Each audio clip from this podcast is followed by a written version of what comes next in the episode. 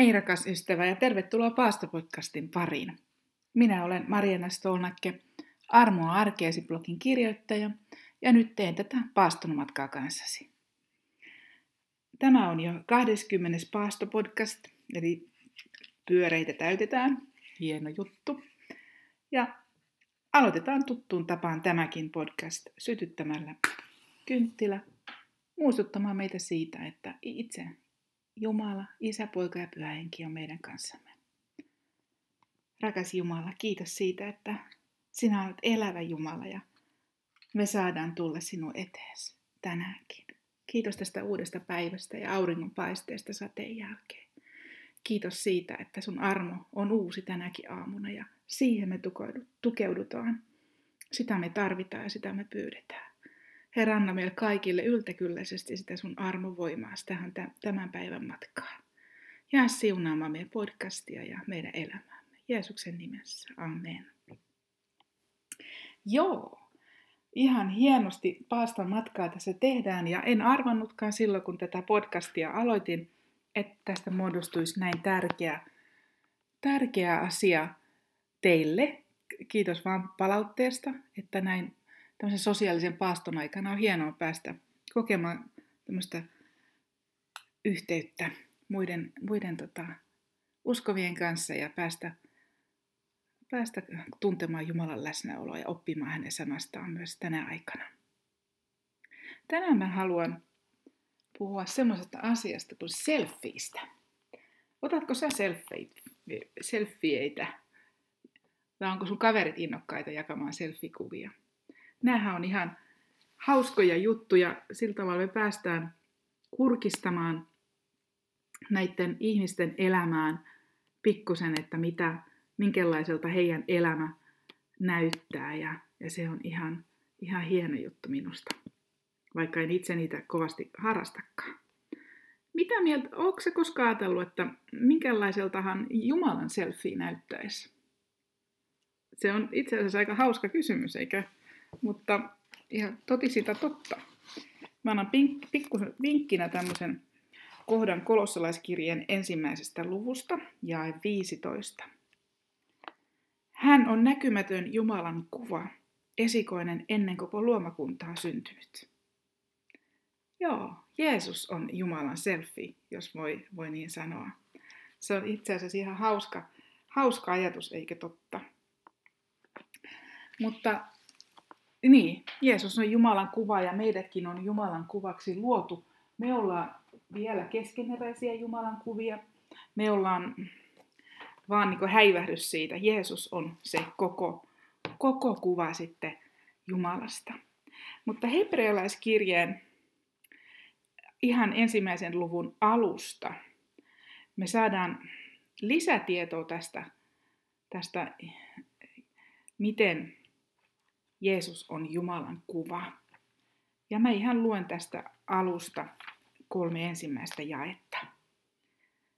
Monet kerrat ja monin tavoin Jumala muinoin puhui isillemme profeettojen suulla, mutta näinä viimeisinä aikoina hän on puhunut meille pojassaan, jonka hän on pannut kaiken perilliseksi ja jonka välityksellä hän myös on luonut maailmat. Poika on Jumalan sädehtivä kirkkaus, hänen olemuksensa kuva ja hän ylläpitää kaikkia olemassa olevaa sanansa voimalla.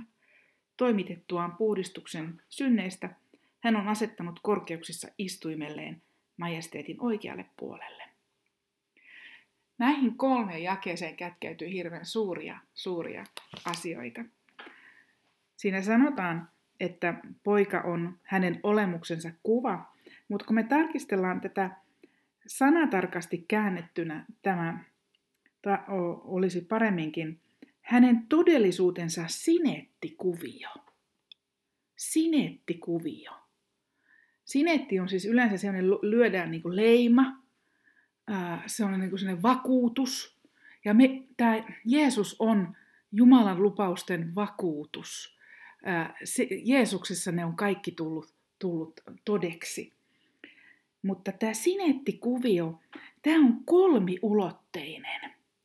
Eli se ei ole enää vaan mikään sellainen lattea kuva, vaan se on kolmiulotteinen kuva. Ja Jeesus tuli tänne maailmaan kolmiulotteiseksi. Hän tuli meille tämän ihan, hän, hänellä oli yhtä lailla nahkaa ja hän oli lihaa ja verta, hän oli tosi ihminen. Ja samaan aikaisesti hän oli myös tosi Jumala. Mutta hän tuli tämmöiseksi kolmiulotteiseksi todelliseksi kuvaksi Jumalasta.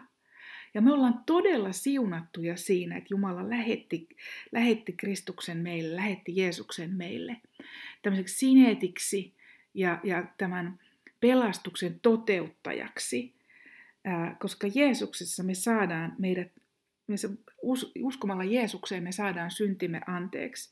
Jeesus toteutti tämän puhdistuksen synneistä, niin kuin tässä hebrealaiskirja 1.3 sanotaan toimitettuaan puhdistuksen synneistä. Eli hän on nyt toimittanut, se on tehty, se ei ole mitään, ei ole kesken, kaikki on täytetty. Se on Jumalan pelastustyö on tehty. Meidän ei tarvitse muuta kuin uskoa ja ottaa se vastaan omalle kohdalle. Eli toimitettuaan puhdistuksen synneistä hän on asettunut korkeuksissa istuimelleen majestetin oikealle puolelle. Eli se on tehty. Meidän ei tarvitse siihen mitään, eikä me voidakaan mitään siihen lisätä. Me voidaan vaan se uskoen ottaa vastaan.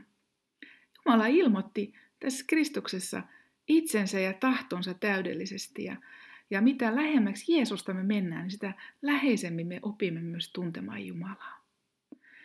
Ja se on aivan ihana asia, miten, miten tässäkin puhutaan tässä hebrealaiskirjassa siitä, että, että jonka välityksellä hän on myös luonut maailman. Et Jumala ja Jeesus loi maailman ja meidät kaikki ihmiset.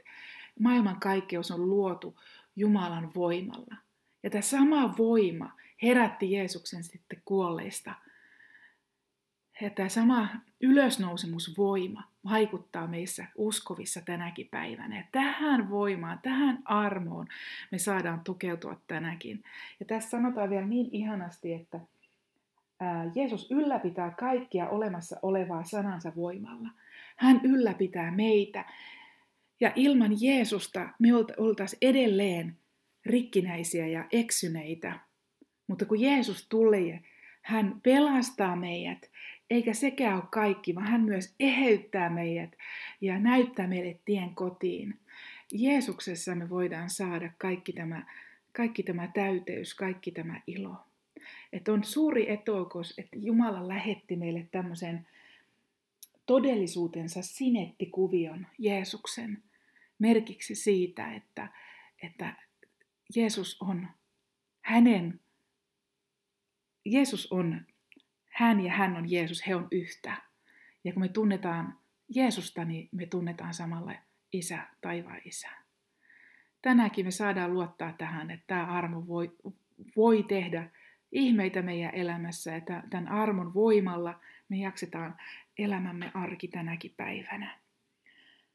Tähän me saadaan tukeutua ja tästä me saadaan iloita, vaikka meidän elämässä tapahtuisi mitä tahansa ja, ja kuviot muuttuisi ja, ja meillä olisi sopeutumisvaikeuksia, niin nostetaan meidän katseemme Jeesukseen, sieltä tulee apu, hän eheyttää, hän pitää meistä huolta, hän vie meidät kotiin. Rukoillaan. Rakas taivaan Isä, kiitos siitä, että sinä olet ihmeellinen Jumala ja sinä olet elävä Jumala ja Kiitos siitä, että sä lähetit Jeesuksen pelastamaan meidät täältä. Kiitos siitä, että Jeesuksessa me saamme pelastuksen ja eheytyksen ja, ja pyhä henki tekee meistä pikkuhiljaa pyhiä, niin kuin Jeesus. Pyhiä niin kuin sinä, Herra. Tämä on meidän toiveemme. Me antaudutaan sinulle ja pyydetään sitä, että sä oikein yltäkylläisesti kaataisit armoa meidän jokaiselle. Sille, että meillä olisi sitten voimaa lähteä elämään tätä elämää, rakastamaan meidän läheisiä ja, ja ponnistelemaan ja pinnistelemään täältä eteenpäin. Kiitos siitä, että meidän ei tarvitse omavoimaisesti täällä jaksaa ja elää, vaan me voidaan turvautua sinun armoos. Kiitos siitä, että sä viet meitä tästä joka päivä eteenpäin ja ja sinä olet meidän kanssamme joka päivä maailman loppuun asti. Jeesuksen nimessä, amen. Kiitos rakas ystävä, että olit taas podcastia kuuntelemassa. Tämä oli tosiaan Paasto-podcast numero 20 ja oikein siunattu. Tavataan taas huomenna. Hei hei!